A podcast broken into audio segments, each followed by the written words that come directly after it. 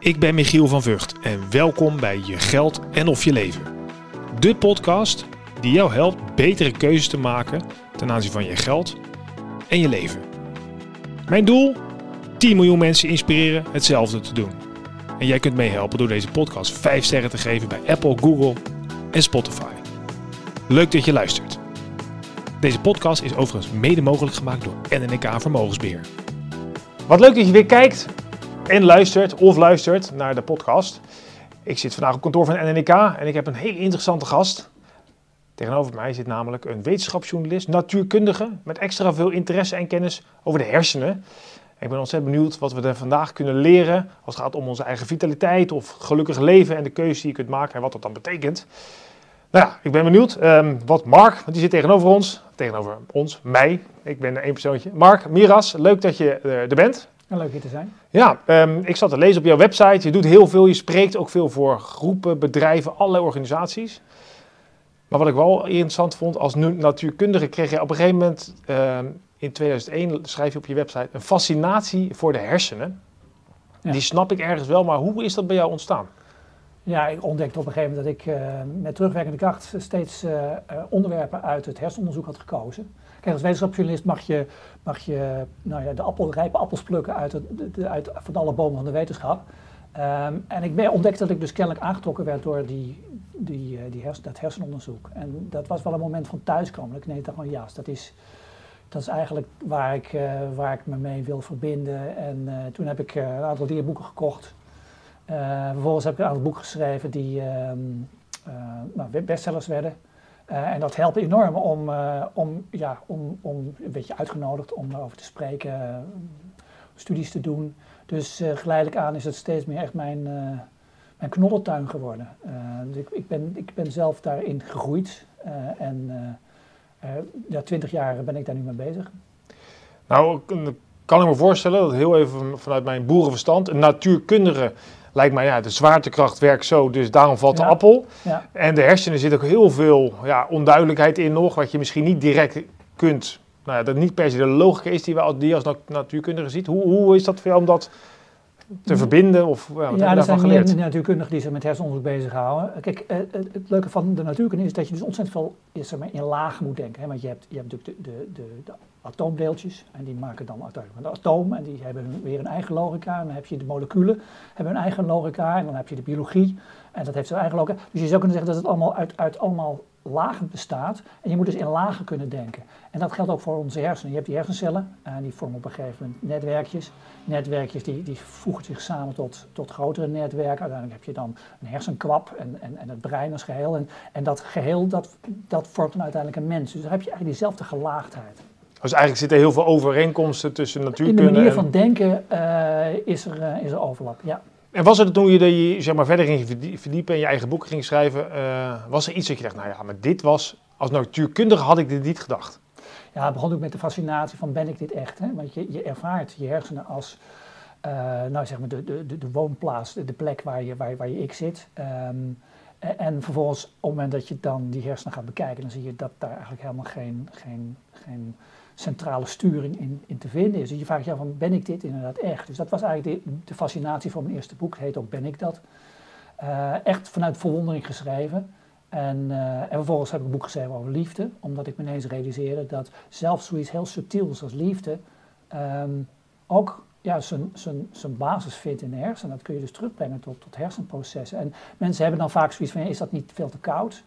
Eh, maar Ja, het Ja. grappige is dat als je naar het hersenonderzoek kijkt, dan zie je dat je heel erg betekenis kunt geven aan de, juist de meest zachte en de meest diepe ervaring van, van, van liefde. Namelijk dat je, ja, dat je, je als het ware samenvloeit met je, met je lief. Dat je het gevoel hebt dat als je als je, je partner ziet aankomen op de fiets, hè, dat dan al die herinneringen van alles wat je samen hebt meegemaakt, die, die, die, die struikelen over elkaar heen. Die wordt als het ware allemaal losgemaakt een soort lawine van. van en, en dat is eigenlijk wat, wat, eh, wat, wat liefde zo, zo diep maakt. Hè? Dat je je dus echt verbonden raakt. maar dat zie je ook in je kun hersenen je dus meten, ja, je letterlijk. kunt meten. Je kunt meten dat mensen die, die al heel lang met elkaar zijn, dat ze ehm, eh, als het ware op elkaar reageren. Op het moment dat de ene pijn heeft, dan voelt de andere dat ook als een, als een lichamelijke ervaring. Dat noemen we dan empathie, denk ik, of niet? Ja, dat is empathie, dat is, maar dat is ook binding. Binding zou je kunnen zeggen, dat is, dat is de, de basis voor, voor empathie. maar zorgt ervoor dat je een soort, ja, een hele diepe verbondenheid krijgt. En dat vind ik van fantastisch, dat dat soort dingen die we heel, als heel diep ervaren, dat je die ineens wetenschappelijk kunt gaan beschrijven. En ja, ik, ik snap wel dat je zegt, dit, het, is het hele romantische wordt dan eigenlijk gewoon in nulletjes en eentjes of in natuurkundige ja, begrippen. je zou kunnen zeggen dat al die nulletjes en eentjes krijgen dus daarmee iets romantisch.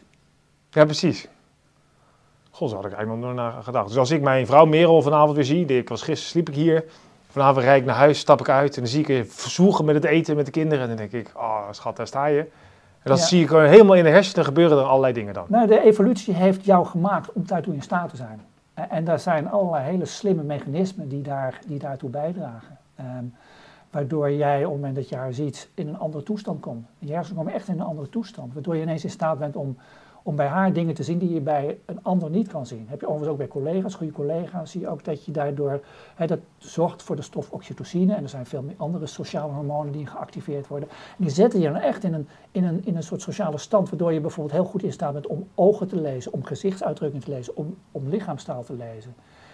Dus het, het, maakt je echt, zet je in de sociale stand. en in een ander moment is het veel handig om niet in de sociale stand te staan. En op het moment dat je een conflict hebt, nou, dan heb je geen oxytocine. Uh, en dan kom je, nou, dat, is ook heel handig. Dat, wij, wij, zien elkaar nu net eh, voor het eerst. Uh, tien minuten geleden heb ik je ontmoet. Dus ik ken jou helemaal niet. Ik kan je heel aardig vinden, maar dan maak ik dus al minder oxytocine aan. Kan ik al minder goed lezen dan dat ik bijvoorbeeld mijn eigen vrouw kan lezen. Ja, ja. maar dat kunnen we opbouwen. Gedurende dit gesprek kan er een soort verwantschap ontstaan. En dan zie je al dat, er, dat diezelfde stof die dus ook in de liefde een belangrijke rol speelt, ook in, nou ja, in werkrelaties een belangrijke rol speelt. Ja, ja precies. Oké. Dus dat was zeg maar de, je verwondering, eh, dat leidde tot je eerste boek. Van ben ik dit? Maar ben je dat eigenlijk ook dan? Wat was de conclusie van jouw... Uh... Ja, ja, ik realiseer me dat die hersenen zo ongelooflijk... We denken vaak de hersenen dat het een machine is, maar dat is het niet. Want het is, het, is, het is een systeem dat voortdurend in transitie is. Dat voortdurend, iedere ervaring verandert iets aan het brein. als ik hier straks de deur uit ga, heb ik miljoenen nieuwe verbindingen. Waar jij als het ware al ingevlochten bent. dus we zijn voortdurend zijn we... Ehm, iedere ervaring verandert ons systeem. Ehm? Dus, dus ja, ik denk inderdaad dat wij dat zijn, maar dat, dat vooral iets zegt over hoe ongelooflijk ehm, dynamisch die hersenen zijn. En is het zo dat. ik, en, uh, ik volg op een van onze social media platform olifantenpaadjes.nl. Dus die plaatsen elke dag een fantastisch plaatje van een grasveldje met zo'n modderpaadje. Want de mensen denken, daar heb ik even geen zin meer in. Ik ga hier linksaf, want ik wil niet die route lopen. Voor mij hebben we dat ook in onze hersenen, hè, simpel gezegd. Dat je uh, je paardjes kan versterken door vaker dezelfde route te lopen, gesprekken te voeren. Dus kun je daarmee ook zelf jezelf dus dingen, kun je jezelf veranderen eigenlijk? Je eigen ik wordt anders. zelf voortdurend aan het veranderen. Ieder leerproces is een verandering van je, van je hersenen. En de, nou, de vergelijking met die uh, olifantenpaadjes is wel leuk, want dat werkt net op dezelfde manier. Zo'n zo'n pad ontstaat nooit door één persoon. Ontstaat altijd door verschillende mensen dezelfde route lopen. Vandaar dat ze altijd heel erg efficiënt zijn. En dat padenmakers vaak kijken naar de, naar de olifantenpaadjes en die dan vervolgens dan gaan, gaan, gaan, gaan bestraten. Omdat dat ook vaak de beste, dat zijn echt de beste paadjes. Dus geldt ook met onze hersenen. Je, je, hebt allemaal ervaringen, dus, dus al die verschillende gedachten die gaan, die zoeken een weg door je hersenen en vinden op een gegeven moment dezelfde, dezelfde paadjes. En dat, dat zijn, nou dat wordt er dan geleidelijk aan, wordt dat, dat ja, dat wordt ons denken. Dat, gaat, hè, dat kanaliseert zich in de vorm van concepten. Uh, en dan krijgen we vervolgens gaan we daar woorden aan koppelen. En dus het is iets wat in de praktijk ontstaat. Je zou kunnen zeggen dat ons denken is ontstaan door, door, door eindeloos te doen. En geleidelijk aan heeft zich daar een soort, nou, een soort, soort, soort kanon van, van, van gedachtepaden heeft zich gevormd. En, en, dat stelt ons in staat om... Ehm, nou, de wereld te begrijpen en ook over de wereld te praten en elkaar ook daarin te inspireren. Ja, en dus ook op de verkeerde momenten of verkeerde manieren. Want ik kan me voorstellen, zeker, is het zo, misschien even een zijpaadje, maar een, hoe ouder je wordt, hoe sterker misschien die hersenpatronen zijn. Omdat je altijd denkt dat groen nou, de mooiste kleur is. Dus dat wordt een hele sterke overtuiging. Het dus ligt een beetje aan hoe je leeft. oh ja? als, je, als je een heel gevarieerd leven leidt, hè, dan ben je voortdurend nieuwe paden aan het maken. Uh, op het moment dat je uh, steeds hetzelfde doet, dat je in de routine leven leidt, dan worden geleidelijk aan die, die paden die worden wel heel erg diep uitgeslijten. En dan ontstaat op een gegeven moment situatie waar je er niet meer uit kunt. Dus dat is als het ware dwingend worden. Uh, je zou kunnen zeggen dat verslaving uh, daar uh, een voorbeeld van is. En dat ontstaat dan doordat er dan ook nou ja, bepaalde triggers zijn die heel sterk datzelfde gedrag versterken. Iedere keer weer die sigaret opsteken na het avondeten bijvoorbeeld. Op een gegeven moment kun je daar niet meer vandaan. Dan, dan is dat als het ware zo diep ingesleten dat je, nou ja, een soort holle weg is er ontstaan. Je kan er niet meer uit. Ja. En dat maakt mensen uiteindelijk ongelukkig. omdat het ten koste gaat van de flexibiliteit, van het vermogen om steeds weer dingen weer anders te doen. Dat is waar de kracht van mensen in zit. Dat we altijd dingen steeds weer anders moeten doen. Want zodra, zolang je blijft dansen, zou je kunnen zeggen, um, zijn we in staat om ons aan te passen aan veranderende omstandigheden. Is dat zo wat je zegt ongelukkiger? Door dat holle weggetje, ik kan me voorstellen, ik zie dat olifantenpaadje voor me, wat inmiddels een soort rivierbedding geworden is waar je niet meer uitklimt. Is dat ook zo dat flexibiliteit en het dansen, dat geeft ons gevoel van, van geluk of vrijheid? Of wat kun je daarover zeggen? Nou, het, het, zorgt in ieder geval voor, voor vitaliteit. Um, het zorgt ervoor dat je, um, ja, ik, ik, ik, denk dat je dat, dat geluk, hè, dat, eigenlijk zou je kunnen zeggen, geluk gaat over dat je op de goede weg bent. Uh, dus dat is een soort, ja, een emotie die wij ervaren en die ervaren we vooral ook achteraf als je terugkijkt. Ik ben de goede weg gegaan. Um, die zegt iets over um, dat je voldoet aan hele elementaire evolutionaire uh, nou ja, succescriteria. Um, en um, ja, geluk ontstaat bijvoorbeeld als je, als je verbonden bent. sociaal, we zijn sociale wezens, samen zijn we sterker. Mm uh, geluk ontstaat ook wanneer je in staat bent om jezelf te ontwikkelen, om nieuwe dingen te leren. Uh, geluk ontstaat ook op het moment dat je ja, de autonomie hebt om dat te kunnen doen. Um, en ja, dat, dat heeft allemaal wel te maken met flexibiliteit, met veerkracht. Hè, veerkracht ontwikkelen. En veerkracht ontwikkelen, dat lukt niet wanneer je een te beperkt palet aan mogelijkheden hebt. Wanneer je iedere keer hetzelfde doet, wanneer je tijdens je werk of, of in je privéleven steeds dezelfde dingen doet, dan word je, dan word je daar weliswaar heel goed in. Ehm, maar ehm, je kunt niet variëren op het moment dat omstandigheden veranderen. Dus je bent niet veerkrachtig. En ik denk dat geluk heel veel met veerkracht te maken heeft. En, en dus met juist variatie in, in handelen. Hm.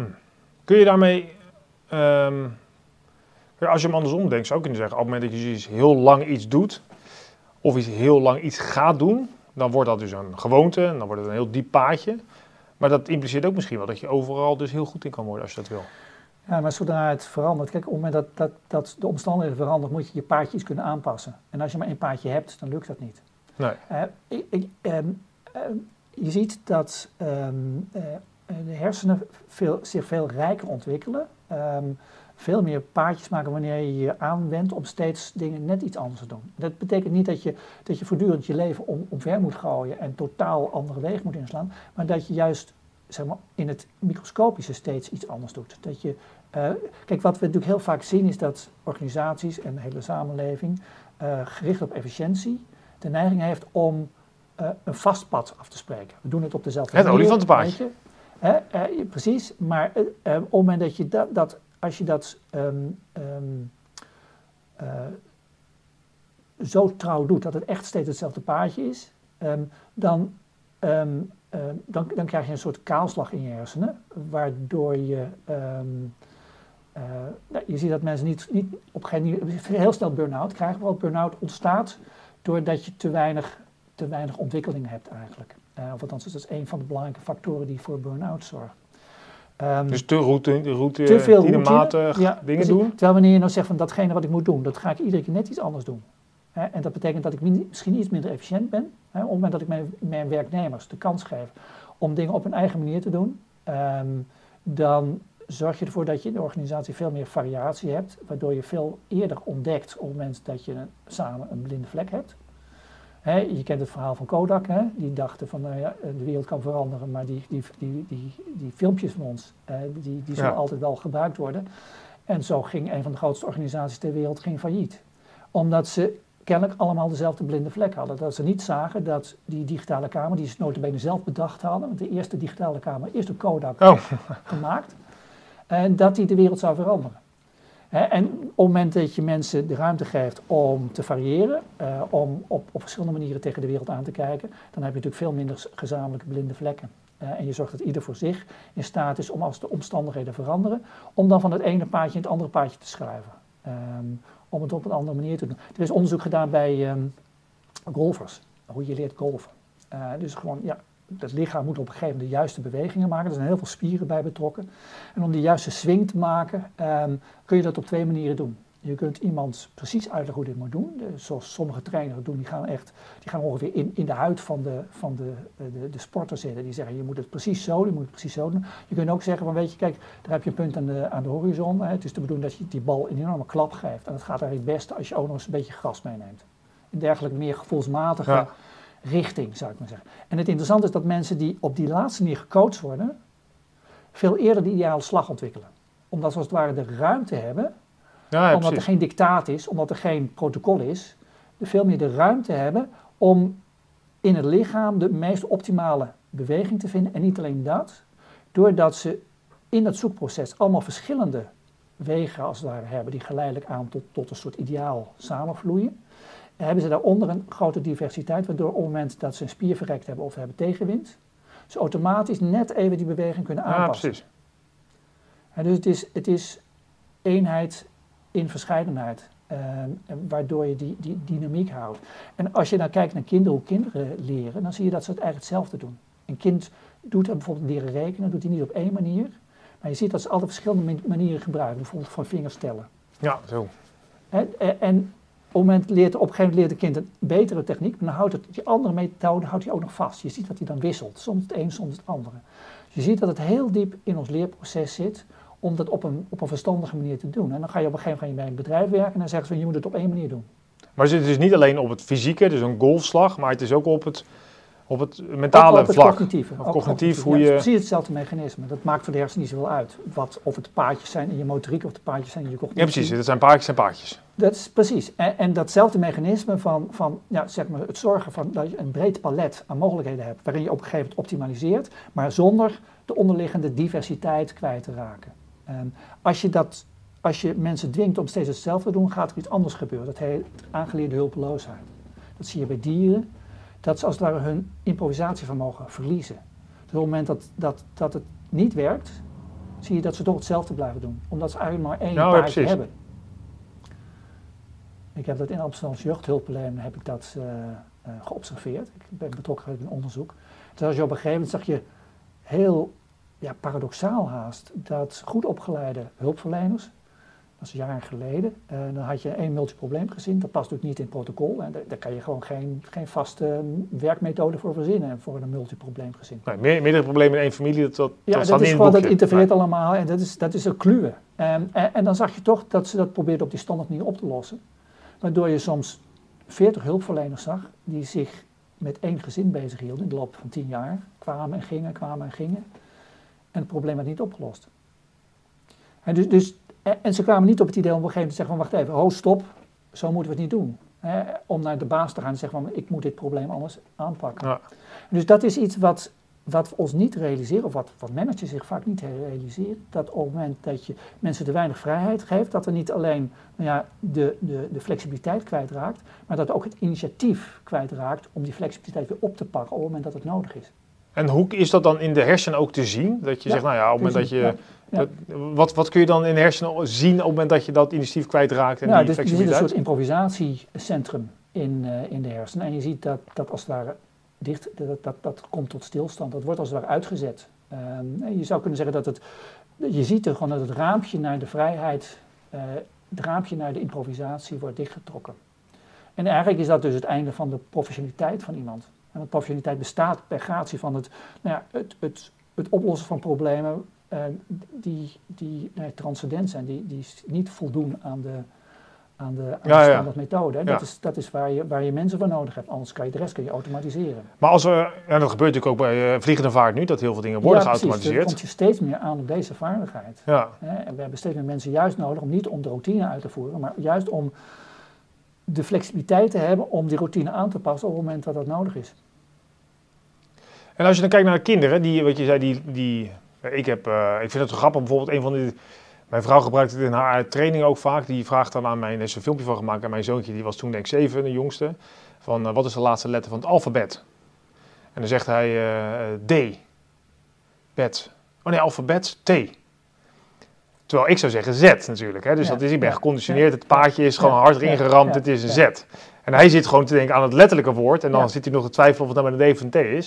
Dus het is gewoon nog geen aangeleerd gedrag. Het is eigenlijk heel grappig hoe wij dus in patronen denken. Of eigenlijk ook soms om te huilen. Je raakt ook vast aan dingen. Ja. Dus als kind heb je dat dus nog. Maar we verliezen dat heel vaak, denk ik. Als, al lijkt het wel, als, als we naarmate we ouder worden. Ja. Wat zijn dan manieren om te zeggen, ja, weet je, dat je, hoe hou je die D, T of Z, zeg maar, als antwoord in je systeem? Is het mogelijk om dat door continu nieuwe dingen Ja. te doen of hoe eh, zou dat werken? Nou, kinderen krijgen. Dat Eh, werkt? Nou ja, kijk, wat je dus ziet is dat het kind kijkt op een hele oorspronkelijke manier. eh, op, op, een, op een nieuwe manier naar, naar, naar de vraag die je stelt. Waardoor je plotseling ineens dat moment van vervreemding hebt. Dat je denkt, huh, wat krijgen we nou van antwoord? En dan pas begrijp je het. Dus je begrijpt eigenlijk pas de, de, de dubbelzinnigheid van je vraag. Doordat dat kind er op een onverwachte manier op reageert. Dus we hebben als het ware wrijving nodig. En dat geldt niet alleen, hè, de wrijving in een gezin is natuurlijk heel, ja, dat zorgt ervoor dat je jong blijft, maar zeggen. Dat je, dat je voortdurend in beweging blijft als ouder. Maar het geldt ook binnen een organisatie. Op het moment dat je wrijft, op het moment dat je botst, dan kom je verder. We denken vaak dat botsen en wrijven, dat, dat, hè, dat gaat ten koste van de efficiëntie tenslotte, dat dat een nadeel is. Maar het is dodelijk als het niet meer ontstaat. Je moet het omhelzen. Het is, het is, de, het is de, de, de motorvorm van ontwikkeling. Ehm, eh, en dus, dus omarm, omarm de, de, de, de wrijving en de tegenslag. En, en doe dat ook in jezelf. Hè. Ehm, op het moment, mijn, mijn, mijn zus die is kunstenaar. En die zei laatst, ja Mark, ik moet het hebben van, ehm, van tegenslag en pech. Want dat inspireert. Dat is de manier waarop een kunstenaar verder komt. Hè. Bedoel, Dat is bij de, bij de artiesten ook, toch? Die schrijven de Ja. mooiste liedjes in... eh, Absoluut nodig. Maar kijk, op het moment dat alles loopt zoals je het verwacht, ja, dan gebeurt er dus niks. Dan leer je niks. Het is juist op het moment, en dat zie je ook in de hersenen, op het moment dat, dat er iets onver... Kijk, hersenen maken voortdurend verwachtingen. Dat is de manier waarop we ons door het leven eh, laveren. En dat is heel belangrijk op het moment dat je in een auto zit. Je ziet eigenlijk heel weinig, maar je weet precies waar je ogen heen moeten kijken. Dus, dus dat is heel sterk gericht op, eh, op ontwikkeling. We gaan er licht uit, dan ga ik gewoon even... Dat hoort allemaal... Hallo. Licht moet weer aan. Praat rustig door. Ja, Ja. dit- ik neem dit gewoon in één keer op. Kijk, daar gaan we weer. Ja, Je zit te ja. stil. Dit is ook zo'n voorbeeld van een routine. hè. Je moet niet meer bewegen. Want uiteindelijk gaat het licht anders uit in je hersenen. Ja, sorry, je hebt dus nodig, eh, weet jij, als je in een auto zit, dan gaan je ogen vanzelf alle kanten op. Ja, dus je, bent, je, je hebt. ehm ehm, even kijken, hoor, even de draad kwijt. Ehm, Ja, de zus kunstenaar en dan is het slecht nieuws. En dan, eh, toen hadden we het eigenlijk over dat je als je in de auto zit, dat alles vanzelf gaat. En dat het alle hersenen verwachtingen maken. Dit, Ja, zo gaat het ja. gebeuren. En Dus de verwachting is heel belangrijk, maar die verwachting die wordt, moeten voortdurend, eh, die moeten het hebben in hun ontwikkeling ehm, van de verrassingen.